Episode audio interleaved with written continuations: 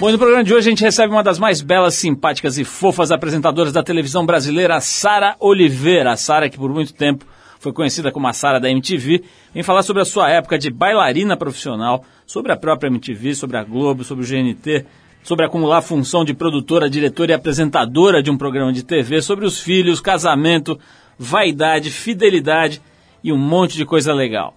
Também hoje aqui no Trip FM alguns trechos da entrevista que a Luana Piovani concedeu para a edição de novembro da Trip.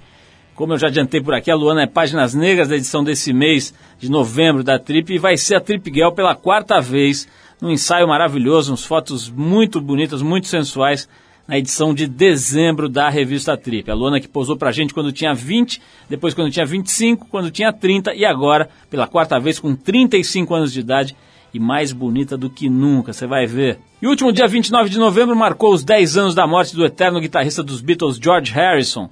A gente faz a nossa homenagem aqui tocando um dos seus grandes clássicos, o Here Comes the Sun, lançado no álbum dos Beatles Abbey Road de 69. Depois que o sol chegar, a gente volta com a iluminada Luana Piovani com a gente aqui no Trip.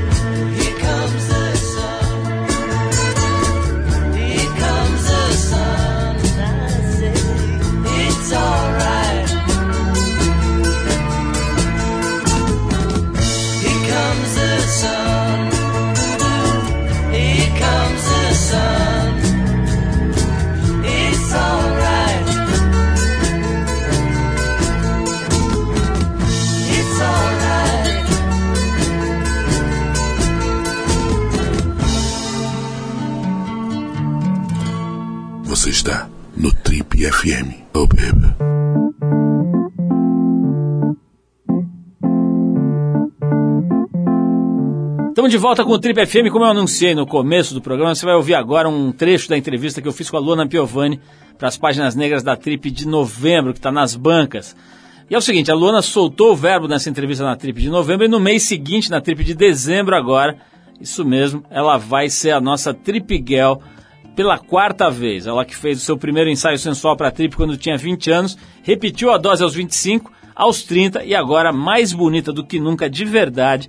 Aos 35 anos ela posa pela quarta vez. Vamos lá, Luana Piovani exclusivo, falando sobre prepotência para a revista Trip de novembro. Ouve aí.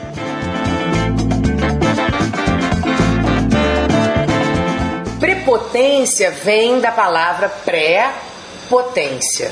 E eu acho que eu não sou pré-potente porque eu conheço exatamente a potência que eu sou. Então eu não sou pré-potente. Eu sei, eu sou uma potência. Eu sei exatamente quanto eu posso ganhar, quanto eu posso faturar, quanto eu seria, quanto mais de dinheiro eu teria se eu tivesse ligado a minha máquina de fazer dinheiro. E eu acho que isso incomoda as pessoas. As pessoas ainda vivem num circo de personagens. Então o bom é você fingir que não se acha bonita, é você fingir que não se acha competente. Então assim, se você me perguntar na- na- na de 0 a 10, o que, que você se acha de atriz? Eu acho que eu sou 7. Eu acho que eu ainda preciso crescer muito, mesmo porque atriz, como médico, como artistas em geral, eu acho que você nunca chega no lugar onde você realmente almeja, porque diariamente tem coisas para você aprender e coisas para você experimentar que vão te melhorar. Agora, por exemplo, como produtora teatral, eu não sei se tem uma tão boa quanto eu em todos os aspectos. Desde você juntar uma equipe de criadores, que eu só trabalho com ferozes e furiosos, até o fato de você atrelar eh, projetos sociais com o resultado. Então, assim, acho que sou uma excelente produtora teatral. E não tenho a menor vergonha de dizer isso. Acho que não tenho, tenho que pouca coisa que aprender. Por quê? Também me cerco de bons profissionais.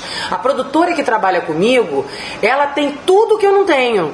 Então por isso que somos perfeitas, porque eu tenho ela e ela tem a mim. Então eu consigo dinheiro, eu tenho a ideia de quem são as pessoas, os criadores, e eu tenho a história que eu quero contar. E ela faz o milagre de fazer com que tudo isso aconteça da melhor maneira possível, que é a Maria Cima. Então, assim, melhor do que eu e a Maria Cima juntas, acho muito difícil de ter. Então, e as pessoas não estão acostumadas a escutar isso. E eu falo isso sem a menor vergonha. Ah, Luana, você se acha bonita? Como é que a pessoa me faz essa pergunta? Claro que eu me acho bonita. Eu tenho espelho na minha casa. E eu tenho pena das meninas que são bonitas e que, sinceramente, né, fora a falsa modéstia, olha pro espelho e não se acha bonita. Porque é preciso se achar bonita, mesmo se você não for a Gisele Bündchen. Essa foi a Luana Piovani, atriz e páginas negras da Trip de novembro e Trip Girl de dezembro. Para conferir a entrevista completa, é só ir lá na banca e garantir o seu exemplar. Vai lá. Daqui a pouquinho, uma outra mulher linda e talentosa conversando com a gente, a Sara Oliveira. Mas antes você fica com os escoceses do Belly Sebastian. A faixa é The Blues Are Still Blue, do álbum The Life Pursuit de 2006. Depois do Belly Sebastian, tem a Sara Oliveira aqui no Trip FM.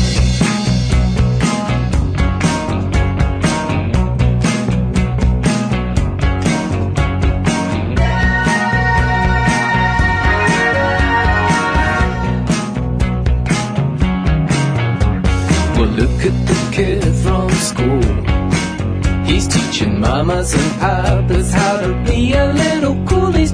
Fashion the way he dress.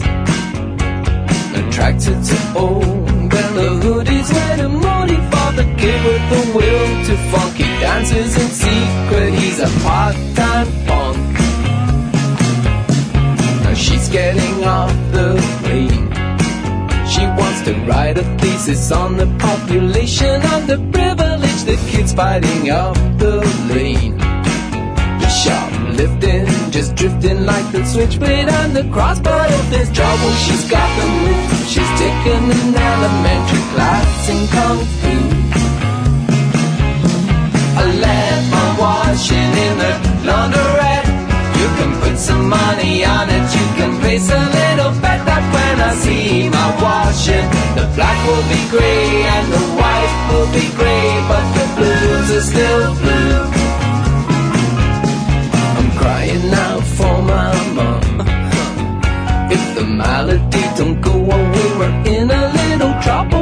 boss of the company. I'm a singer, a swinger, I'm a layabout the glen. I'm the dark and the lazy, some will never quite relegate me to be bum. I left my lady in the laundrette. You can put some money on it, you can place a little bet up when I see my lady. The black will be white blues are still blues.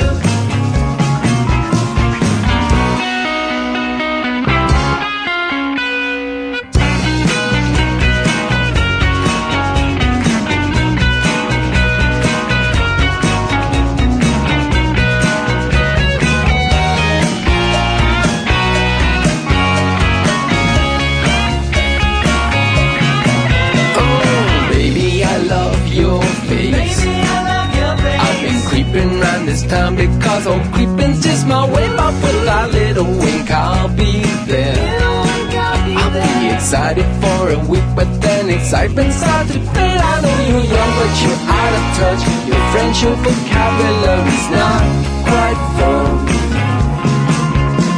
I left my homework in the laundrette. I got a letter from my mama, which my stupid dog had said I hit behind with the bark of the bulldog. He's not making much sense. I left my lady in the laundrette. You can put some money on it. You can place a little bet up when I see my lady. The black will be white and the white will be black, but the blues are still blue.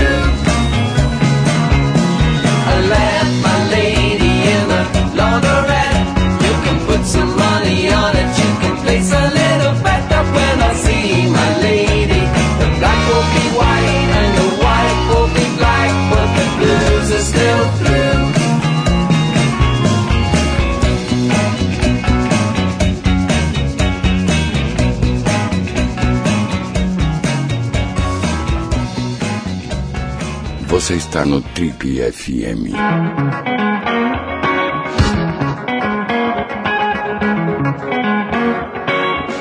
Ela é uma das mais simpáticas, sorridentes e belas apresentadoras da televisão brasileira e criou no ano passado um formato muito divertido e interessante de programa de entrevistas, o Conexão Direta, que foi rebatizado agora em 2011 como Viva a Voz, lá no canal GNT.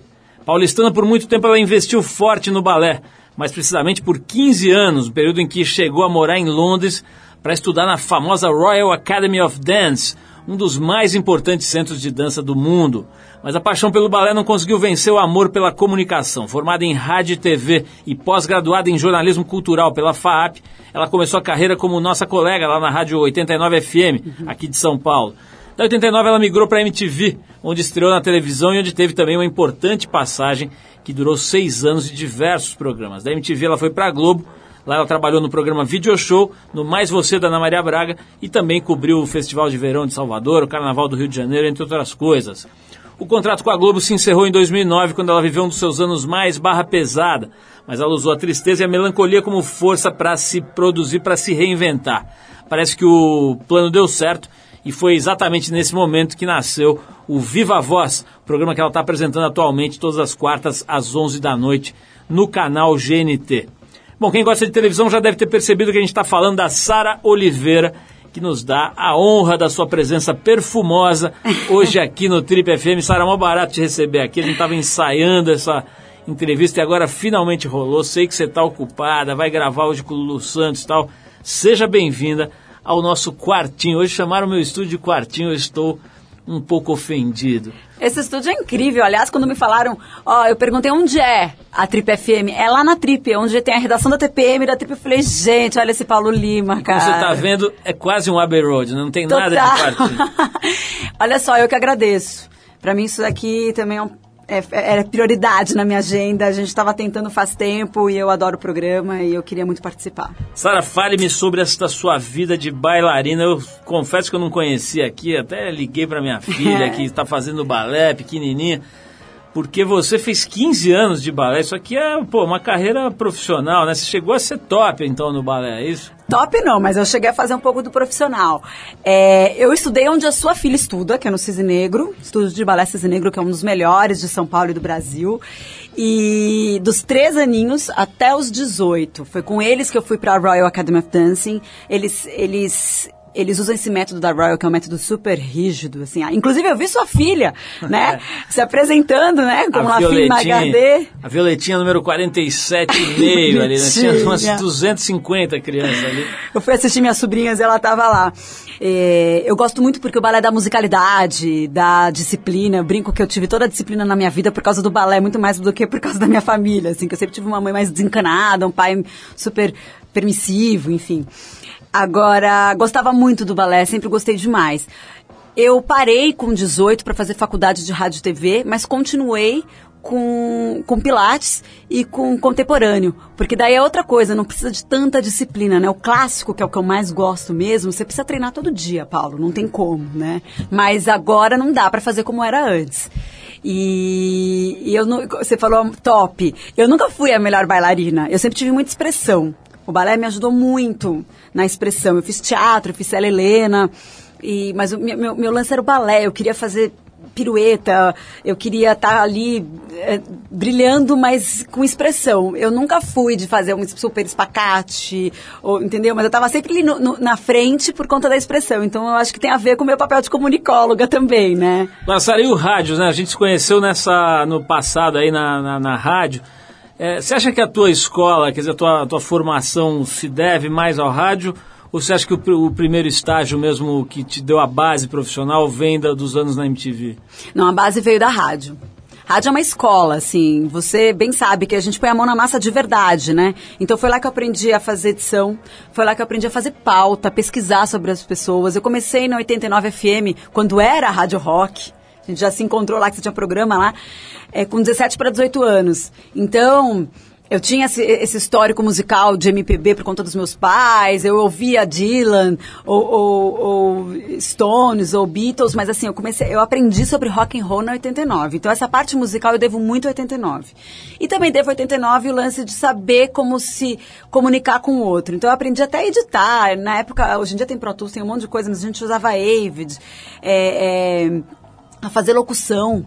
Porque eu tinha esse know-how, essa expertise de ao vivo por causa do balé, né? Não pode errar no palco, não pode cair da pirueta. Mas eu nunca tinha treinado a voz. E eu tenho uma voz é, que se você me deixar, eu, eu narro um, um jogo de futebol, assim. Então eu aprendi a locução na 89. Você é capaz de narrar dois ao mesmo tempo. né? Aí tem essas vírgulas e tal. E você sabe que eu fiquei três anos na 89, depois fui pra MTV, mas eu nunca saí de rádio. Eu sempre tive programas em rádio. Na Metropolitana eu também tive. Enfim, eu adoro rádio, eu escuto rádio. Não é que eu coloco CD ou MP3 no carro, eu escuto rádio. Agora, mesmo. Sara, você foi pra MTV, ficou seis anos lá. Lá a gente sabe que é uma coisa mais protegida, mais de turma e tal. E com uma exposição é, muito menor, se você comparar com as, com as TVs como a Globo e tal. E aí de lá você parte pra Globo, né? Como é que foi?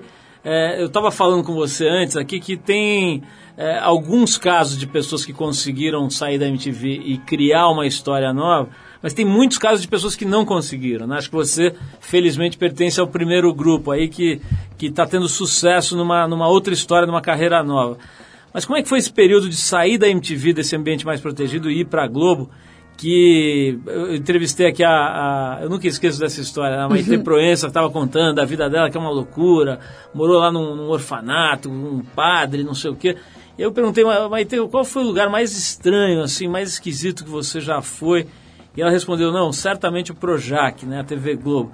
Como é que foi sa- sair daquele útero ali onde você estava protegida e encarar a tal da Globo? Que é a maior televisão da América Latina, né? Eu aprendi a fazer TV de verdade na TV Globo. A MTV tinha essa coisa de você pedir mesada pro pai no final do mês. Eu brincava com isso. Era tão legal trabalhar na MTV. Paulo, eu era telespectadora da MTV, então meu sonho era trabalhar na MTV, seja na produção, seja fazendo as reportagens. Tanto que eu comecei como repórter off-camera, não aparecendo. Depois eu acabei virando VJ seis meses depois, assim, eles me convidaram. É, eu vou te falar uma coisa. Até meu último dia de vídeo show na TV Globo, eu era a Sara da MTV que tá no vídeo show. E eu nunca tive problemas com esse parênteses, essa vírgula de ser a Sara da MTV que tá no vídeo show. Eu tinha muito orgulho disso. Até a Miri Lacombe me pergunta isso na matéria que eu fiz, uma matéria linda que eu fiz pra vocês na TPM, que eu gostei muito porque a Miri é muito sensível. E ela fala, e aí, cara, o estigma MTV? Eu falei, sempre foi maravilhoso pra mim, eu sempre tive muito orgulho. É a primeira vez, só agora, hoje em dia, 12 anos depois, é, que eu comecei minha carreira, é que eu sou a Sara, a Sara Oliveira. Eu não sou nem a Sara do GNT, ou posso até ser a Sara do Viva Voz, mas é mais a Sara, o programa da Sara. E sempre foi a Sara da MTV, né? Olha, a, a TV Globo me deu muita liberdade artística, porque quando o, Mário, o Máriozinho Vaz, que é o filho do Mário Lúcio Vaz, que, que comandava o vídeo show, ele me convidou em 2004 para ir pra Globo. E eu tava saindo do Disque MTV, que eu fiquei, fiz uma história lá com, com os adolescentes, é um- era um público completamente adolescente. E meu sonho era apresentar o jornal da MTV, que era um outro público que pegava. Um público um pouco mais jovem, menos adolescente, um pouco mais velho. E eu tinha acabado de combinar isso com o Zico Góes e com a Cris Lobo. E eu falei pra ele, falei, olha, obrigada pelo convite, mas eu vou fazer o meu sonho, que é apresentar o Jornal da MTV. Imagina, a gente, a gente, nasce- né, a gente fala umas coisas, né, que a gente já fala, gente, como eu tive coragem. Eu fui até o Projac, cheguei pro diretor e falei, olha, desculpa, mas meu sonho é apresentar o Jornal da MTV. O cara me olhou assim. Mas Ele me ligou no, no ano seguinte, ele foi super gracinha, me ligou e falou, cara, você já realizou teu sonho? Agora dá pra vir pra TV Globo? A gente quer. Ele tinha visto o Luau MTV com Skank. Ele me assistiu e foi lá que ele ficou. Ele cismou e falou: queria você pro vídeo show.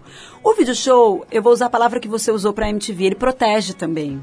Porque de alguma forma era um programa que tinha, sei lá, 25 anos no ar, tinha uma credibilidade. O Zeca Camargo já tinha feito muita coisa para o vídeo show. Renata Ceribelli foi fixa do vídeo show por anos. Cris Couto, minha parceira de MTV.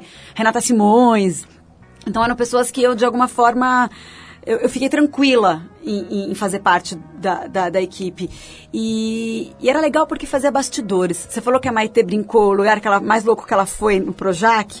É, eu também, um dos lugares mais loucos do Projac realmente é bem maluco, as pessoas são bem loucas. Mas eu fui pra Índia, por exemplo com o vídeo show. Eu fiquei quase um mês na Índia fazendo bastidores. A gente não levava só. A, a- a gente não fazia matérias de making off de novela só. A gente pegava o Rodrigo Lombardi e ia conhecer ah, a cida- as Então cidades do Rajastão. Então você sabe? pode dizer que pegou o Rodrigo Lombardi. Ah, eu peguei o Rodrigo Lombardi. Mas eu fui pro Acre também com a Globo, sabe? Um lugar que, que é difícil você ir, assim. Fiquei por conta da minissérie. Eu fui pro sertão da Paraíba. Imagina, a gente ficou alojado na fazenda do Ariano Suassuna, lá no sertão da Paraíba, quando o Luiz Fernando Carvalho estava gravando a Pedra do Reino. Então são histórias de TV Globo. E eu aprendi uma engrenagem, aprendi a, a ver como que funciona uma engrenagem de TV, né? E, então foi um super aprendizado. E eu consegui por conta do vídeo show, eu acho. Eu não fui com uma linguagem nova. Eu não cheguei na TV Globo e falei, oi, vamos lá, vou trazer a MTV pra vocês. Não. É outra parada, é outro público, é TV aberta. O lance é outro, né? Por isso que eu acho que deu certo, assim. Sara, vou fazer uma pausa aqui, mas depois vou querer voltar. Eu- difícil imaginar. Eu falei aqui na introdução do programa que você teve um período meio de baixo astral, ou barra pesada. É difícil imaginar, do jeito que você é pilhada. difícil imaginar. Acho que o teu período barra pesada você devia ser a mais alegre da casa. Mas vamos falar disso aqui na volta. Eu vou- Eu vou tocar uma música aqui. A gente separou a- uma faixa em homenagem a você, que é uma música que a gente sabe que você gosta, que é a- essa faixa aqui do David Bowie, chama-se Feel Your Heart, que ele gravou no seu quarto álbum, o Hunky Dory, lançado em 71. Depois do David Bowie a gente volta para saber que barra pesada foi essa aí nas costas da Sara Oliveira, nossa convidada hoje aqui no Trip FM. Vamos lá. Adoro esse som.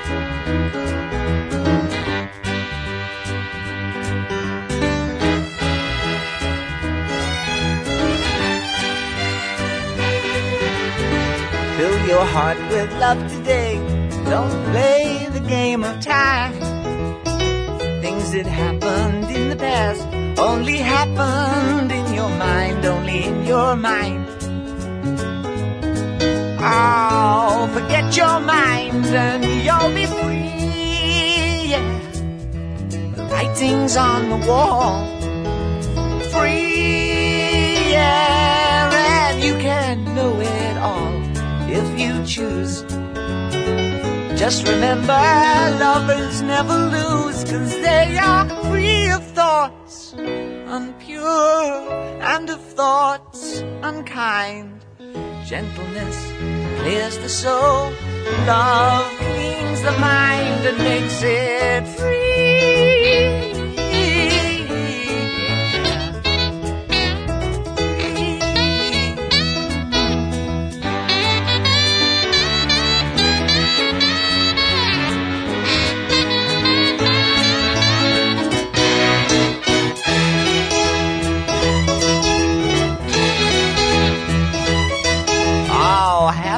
Happiness is happening. Dragons have been bled. Gentleness is everywhere. Fear is just in your head. Only in your head. Fear is in your head. Only in your head. So forget your head and you'll be free. The writing's on the wall.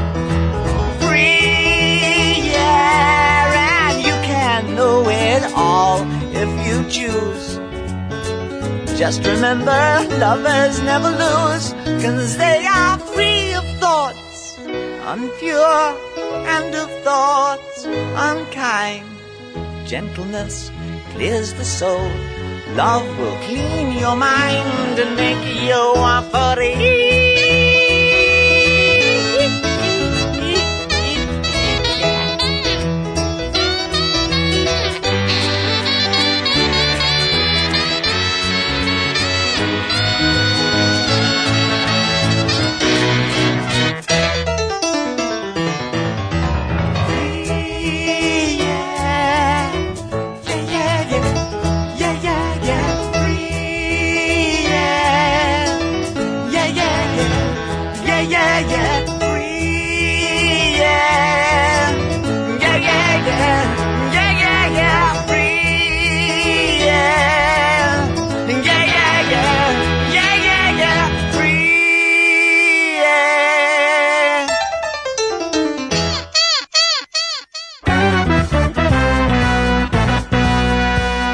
Legal, pessoal, estamos de volta hoje conversando com a Sara Oliveira, esta jovem, perfumada, bailarina, belíssima, que está apresentando um programa muito interessante. Já assisti vários episódios, chama-se. Viva a Voz, que rola às quartas-feiras, às 11 da noite, no canal GNT. Sara, nesse programa você visita as pessoas, né? Tem uma coisa que eu acho muito legal, que não é uma característica muito frequente, muito fácil de encontrar, que é que você deixa as pessoas muito à vontade, né? Acho que tem muito a ver a qualidade da entrevista com o fato da pessoa estar se sentindo segura, né? E ao mesmo tempo, você está lá, não está lá só para levantar a bola, está lá para perguntar para as pessoas, mas não está lá para sacanear também. Dá para perceber que isso faz com que a pessoa relaxe, aí acaba, acaba falando, às vezes, mais até do que ela tinha planejado. Você sente isso?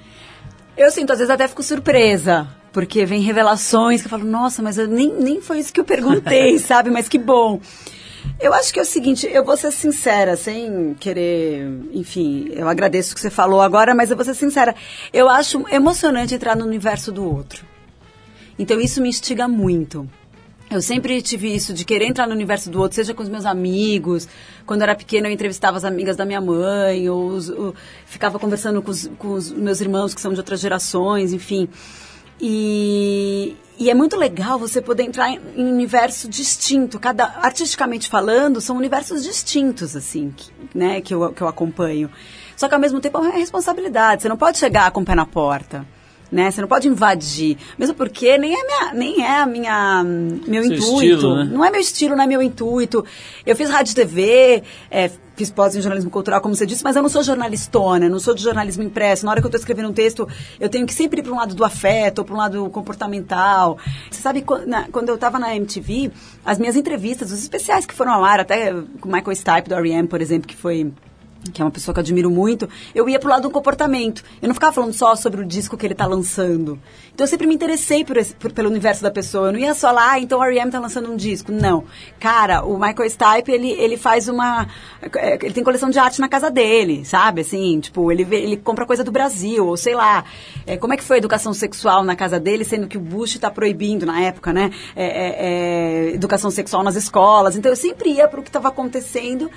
Não é todo mundo que rende. Eu acho que também tem isso que a gente não pode querer falar de tudo, porque a gente tem muita coisa que a gente não sabe, então a gente tem que saber calar a boca também. Mas assim, dá- aí eu acho que dá pra eu, pra eu entrar, falar com político, com gente de futebol, com gente da música, da moda, sempre pro lado que eu gosto, que é o do comportamento. Então eu acho que tá dando certo por isso, assim. Sara, que história é essa do baixo astral? Eu fico pensando naquele. Não tinha um baixo astral no programa da Xuxa, né? Que tinha um bichão. Super Xuxa contra o Baixo Astral. É, o bicho baixo astral te catou nessa época. O que aconteceu? O que acontece é o seguinte, eu, na verdade, sou muito animada, e eu sou mesmo. Tem gente que fala, ah, você é ansiosa. Gente, tem uma grande diferença entre ansiedade e agitação. Eu sou super animada, sabe? Então, assim, é, eu me emociono com as pessoas, eu me emociono com as coisas. Estou aqui olhando a capa da TPM com a Fernanda Montenegro, eu fico, cara, ela tá me olhando, que lindo, sabe? Eu sempre vejo, eu tenho isso. É cansativo? É. Eu me canso também de mim. Desse jeito, né? Porra, né? Então eu tenho esses meus momentos. Eu fico melancólica, sim. O que aconteceu de fato, de, de 2009 para 2010, foi que minha mãe teve uma embolia pulmonar. Isso foi muito forte, porque tudo que mexe com a nossa mãe é muito complicado. Eu faço análise freudiana desde os 17 anos, sou filha de psicanalista, então eu sei bem. É, e ela quase morreu. Fato é esse que, assim, tipo, pegou coração, pegou pulmão. E foi um susto, assim. E eles tinham acabado de se separar, os meus pais. Então eu estava começando a entender.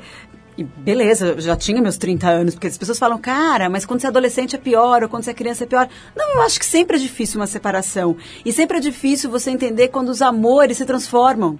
Porque o amor não acaba, ele se transforma. Então eu entrei num período muito de reflexão né? E reflexão muitas vezes te traz uma melancolia. É, aí eu li muita coisa, é, eu, eu gosto de ler.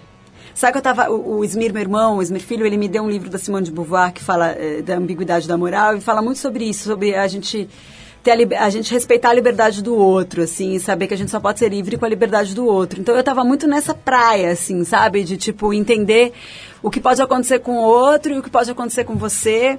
Mas aí tem isso. Eu sou assim, eu tô, eu tô mal. Mas aí eu te encontro na rua, Paulo. E, tipo, vou ficar mal feliz porque eu vou lembrar dessa entrevista. Aí eu já vou te abraçar, vou te beijar.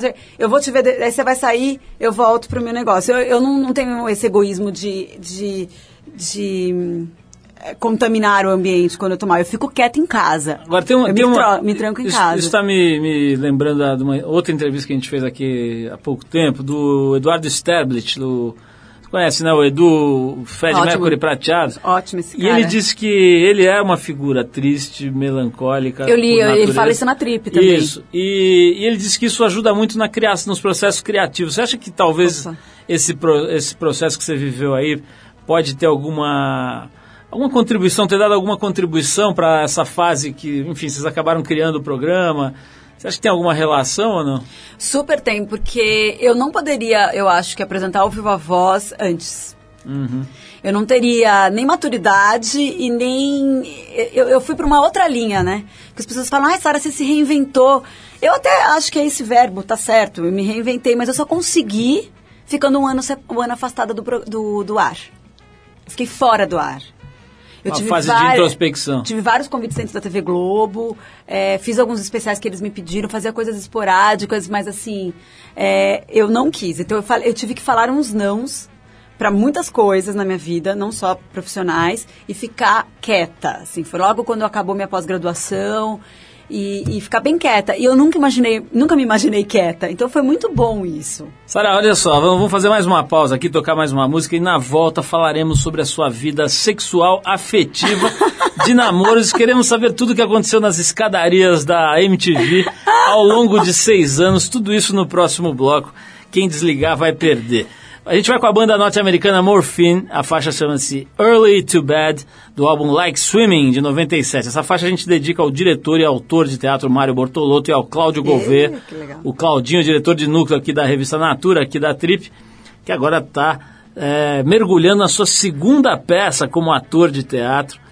É, vamos dedicar essa música para eles e depois a Morphine com Early to Bed, a gente vai saber tudo sobre a verdade, a, a vida sentimental, sexual, afetiva e de namoros da pequena Sara. A gente já volta com o Trip FM com Sara Oliveira hoje aqui. Vamos lá.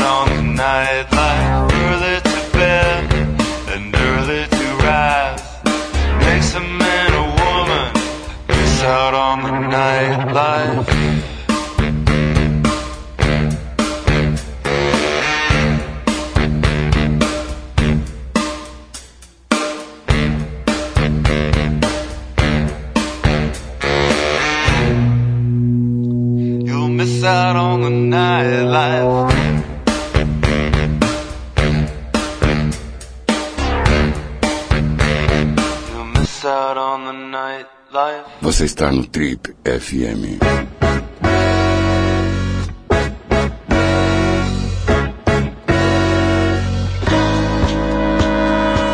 Legal, pessoal, estamos de volta. Se você ligou o rádio agora, perdeu os dois primeiros blocos com essa fofa chamada Sara Oliveira, mas não se desespere, não passe ridículo.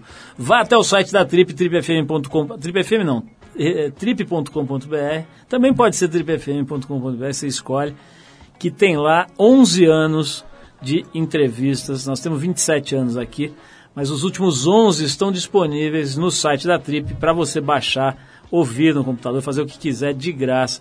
Pode ir lá que tem bastante coisa boa. Outro dia até escreveu um cara pra gente que tá reclamando porque está viciado, tá ouvindo os nossos programas, esse tipo de vício, é, pelo menos no nosso ponto de vista, é bom, faz bem pra sua cabeça. Sara, E disponibilizar isso é ótimo, né? tá tudo lá. Super generoso. De graça, né? Sara, falemos de amor. Momento dedicado a Mauri Júnior nesse programa.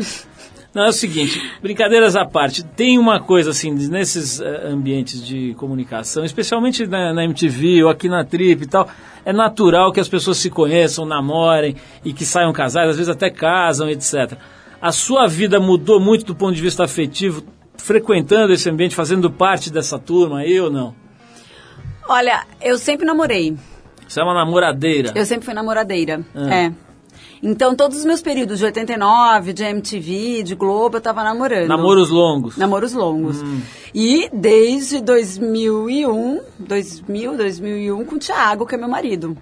Ah, então você já está numa união estabilíssima. Sim, eu casei em 2005. Entendi. Casei pela balada, né? Como assim? Ah, pra fazer festa, porque isso não quer dizer nada, casar, não Ah, casar. pela balada. É, a gente queria fazer uma festa, a gente fez a balada. Porque eu não, eu não sou muito, é, essa coisa da instituição família, eu tenho um pouco de urticárias, assim, sabe? Você está casada há quantos anos, você falou? Eu- desde 2005 a gente mora junto. Seis anos. É. Tá.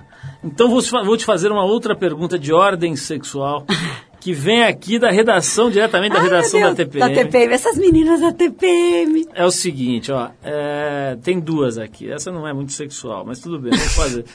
É, elas fazem sempre essa mesma pergunta, elas estão desesperadas, acho que esse é O o que, que elas querem saber? Assim, querida Sara, você está com 32 anos. Existe uma pressão da família, dos amigos, ou uma pressão interna do seu relógio biológico Para engravidar. para você ter filhos? Como lida com essa pressão? Eu já tive problemas com essa pressão, hoje em dia eu não tenho, e eu falo assim, eu acho a maior caretice, acho um problema da mídia. A mídia valoriza muito a mulher grávida e parece que você só vai descobrir o amor incondicional uma vez que você tem um filho. Descu Olha, gente, eu vou falar uma coisa, eu só posso falar isso porque eu sou uma pessoa muito maternal.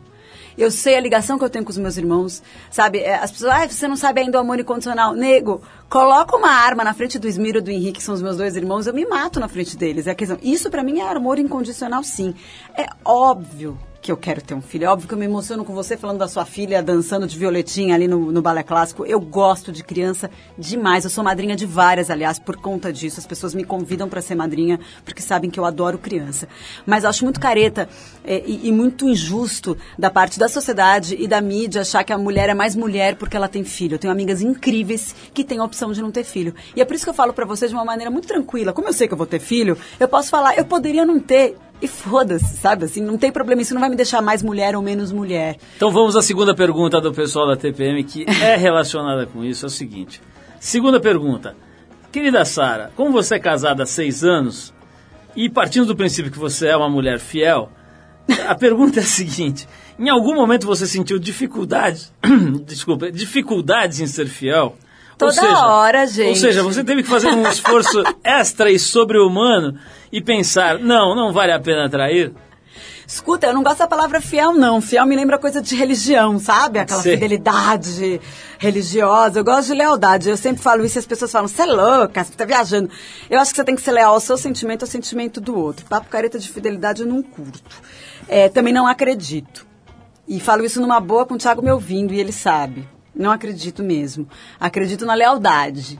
Acredito no amor de verdade, na dignidade ali da relação. E eu tenho um puta de um parceiro legal, assim. E, e já passei muitas vontades, sim. E ele também deve ter passado. É, É, ele ligou teve- pra nós aqui. Ele ligou contando? Ele Ah. contou. Mas- Mas... é que eu conheço muito mais gente do que... É engraçado, o Thiago não é da área. E o Entendi. Thiago é um cara que nunca tá comigo, então as pessoas ficam ainda na dúvida. Eu sou casada há seis anos, mas ninguém nem sabe se eu sou casada ou não. E tem muita gente que fala, ah, o cabeludo, porque ele é cabeludo, né? E aí, não sei o quê. Eu falo, tá ótimo. Ele, e ele é super sossegado, cara. Ele não vai mesmo, ele nem mora em São Paulo. Durante a semana ele fica entre no Rio e Brasília, ele só vem de fim de semana, ele só vai quando é show. E se é show que ele gosta, sabe? Sara, com a é ajuda, com a ajuda dos nossos cães perdigueiros, das nossas repórteres da TPM, fizemos levantamentos que apontam na seguinte direção. Ai, meu Deus. Você leu os três volumes da história da sexualidade de Foucault. Isso teria de transformado numa chavequeira desenfreada. É verdade ou é apenas mito? Ai, não, gente, olha só. É que a chamada da TPM foi ótima. Eu flerto, flerto. O que eu quis dizer é o seguinte: depois que eu li a, a história da sexualidade, eu acho que é muito. Eu acho que a gente querer ser perfeita, a mulher querer Você gostou da teoria e quis ir pro curso prático, é isso? Adoro. Não. A mulher querer ser perfeita é a coisa que mais deserotiza. Hum. Entendeu? A gente não tem que querer ser perfeito, querer agradar. Querer agradar deserotiza demais. Você tem que ter paixão pelas coisas. E o tesão, a paixão, é isso que eu quis dizer. Então eu tenho. Eu brinco que eu flerto com as pessoas. Eu flerto com a minha diretora, eu flerto com o meu produtor, com o meu maquiador, que são pessoas que me dão paixão, que me dão tesão de estar lá junto. E essa foi a minha frase. Só que daí todo mundo foi pro, pro âmbito sexual, né? Como se eu chavecasse as pessoas. Não é assim, eu flerto, mas eu não chaveco, imagina, é diferente. Mais um levantamento aqui. Viu, gente? foi É feito. diferente. Mais um levantamento que foi feito aqui. Esse- essa não é sexual, mas é boa também, que é o seguinte, está escrito aqui que você sempre foi magrinha. Isso eu sei que eu você te vejo há muitos anos. Mas que por muito tempo seu abdômen definido foi mais famoso do que você. Ai, meu Deus. Como você mantém a forma e qual é o seu segredo de beleza? Mas é porque o abdômen, que engraçado. Na época do disco, aí, ou, ou, ou época cafuna que a gente usava cintura baixa e. Mini e- blusa? E, mini blusa, eu apresentava o disco e ficava a barriga de fora, bem brega, mas faz parte. Balé, né, cara? Balé e pilates, tudo tem a ver com o abdômen. Você só pode dar um, um salto no balé se o teu abdômen tá bem preso. O famoso core. É, não tem como, assim, o pilates e tal. E a estrutura. Eu, eu, eu, eu posso, quando eu engordo, eu engordo na coxa, eu não engordo na barriga, nunca. Sara, teve algum momento, você falou agora em fase brega ou em momento brega, teve alguma coisa na tua carreira que você gostaria de apagar? Tipo, o seu passado lhe condena, algum vacilo, algum erro? Não, não que eu gostaria de pagar, apagar, porque agora, pensando bem, a gente dá risada e acha que faz parte, né? A Britney veio pro Brasil agora, por exemplo, es- esses dias aí, e daí postaram no Twitter uma foto minha com ela quando eu tinha 21 anos, e assim, tipo, eu na entrevista com ela, tá no YouTube, eu quero morrer, porque eu achando que eu sou a melhor amiga dela. Mas até aí, você fala, ai, que, que louca. Eu com a Shakira também, louca. Mas daí você fala, faz parte. Fazia sentido naquele momento.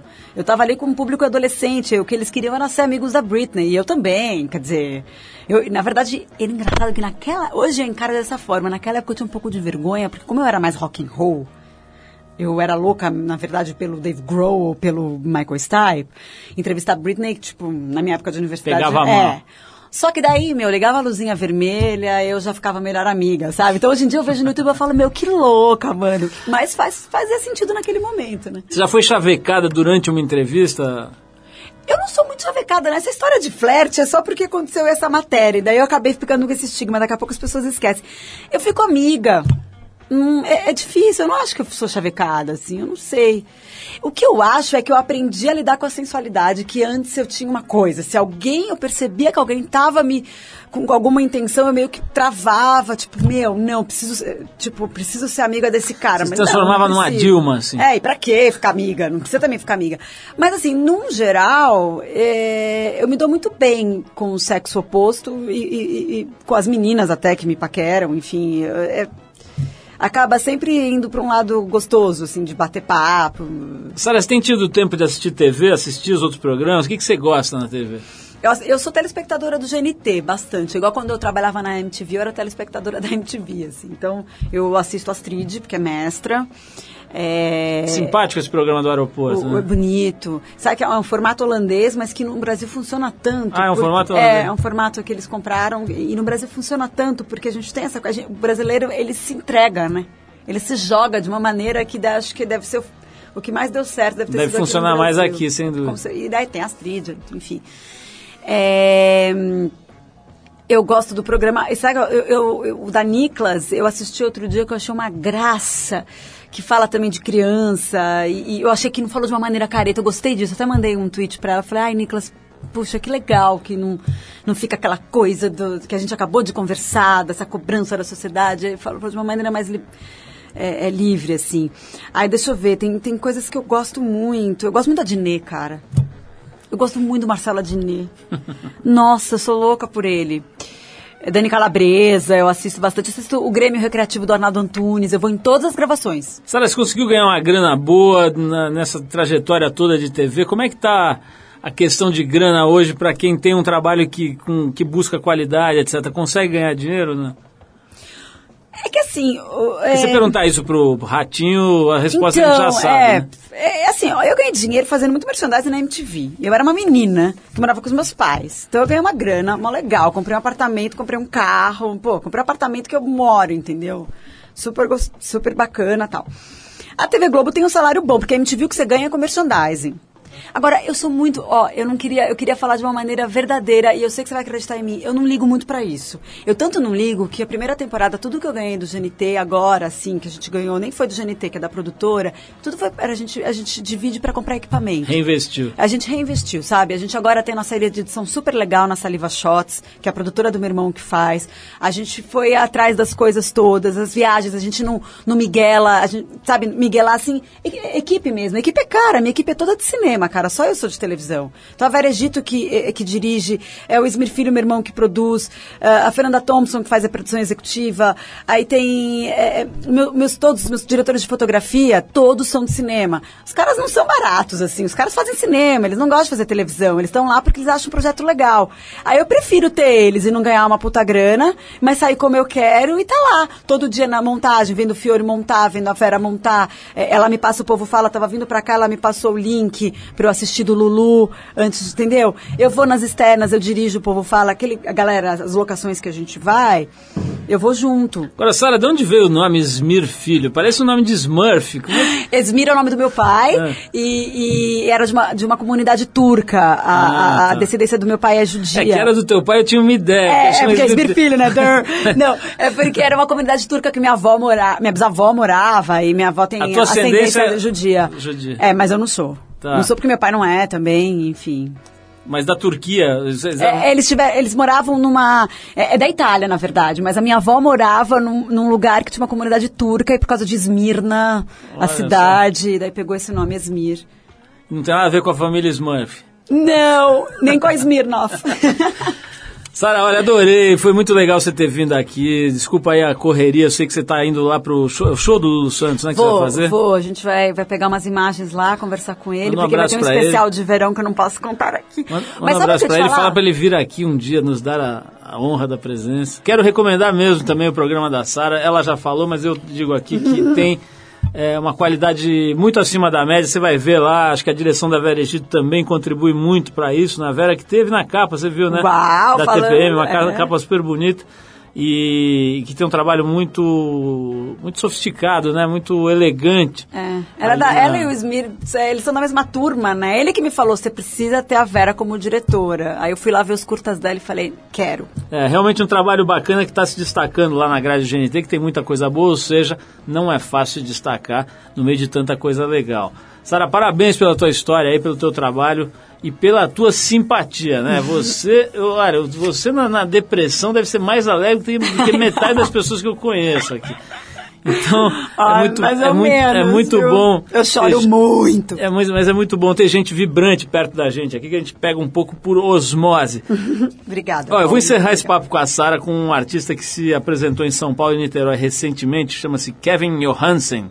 Ele é filho de uma argentina e de um norte-americano e faz um som bem particular e muito agradável, misturando coisas aí do som latino com o pop, rock and roll, etc. A gente separou uma faixa chamada Guacamole, que aliás está virando moda aqui, né? Antigamente ninguém comia isso, agora tá, tem em todo lugar aí Eu a guacamole. Não gosta? Bom, a Sara não gosta. Anotem aí. Se você convidar a Sara para jantar, não sirva guacamole nem comida mexicana. Mas enfim, a faixa chama-se Guacamole, é do primeiro disco do Kevin Johansen, que ele lançou com a banda chamada Denada. D com T-H-E, né? Denada, disco que saiu no ano 2000 e que leva o nome do grupo. Sara, mais uma vez, Eu obrigado, parabéns. Eu agradeço você, parabéns pela Trip, pela TPM, por toda a editora. Eu sou muito fã. Tem gente que até brinca. Você é da equipe? Eu falo, é como se fosse, a gente torce junto. Eu vou te dar um crachá de membro honorário da nossa equipe aqui. A Sara é uma fofa, obrigado pela presença. A gente vai de guacamole. Eu ia dedicar para ela, mas como ela não gosta, fica aí para os nossos ouvintes, para Xuxa e para minha mãe. Vai lá, Kevin Johansen.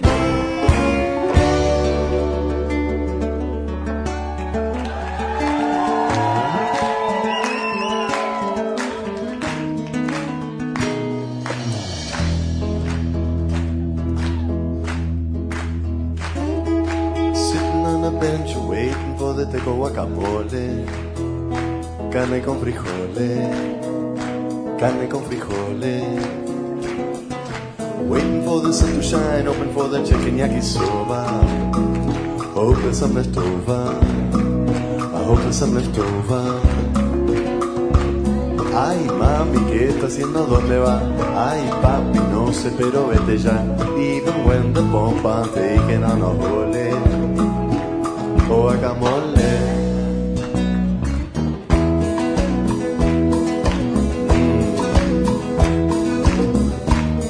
Eso los bailarines.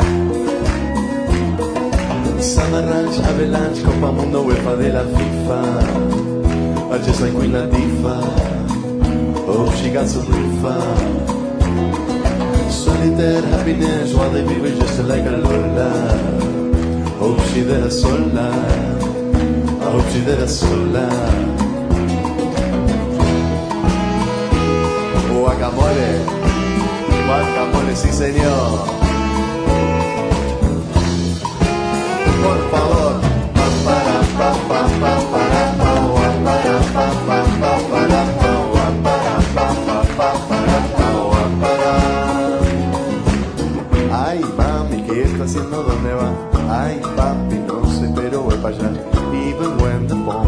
pompa taking en cabeche.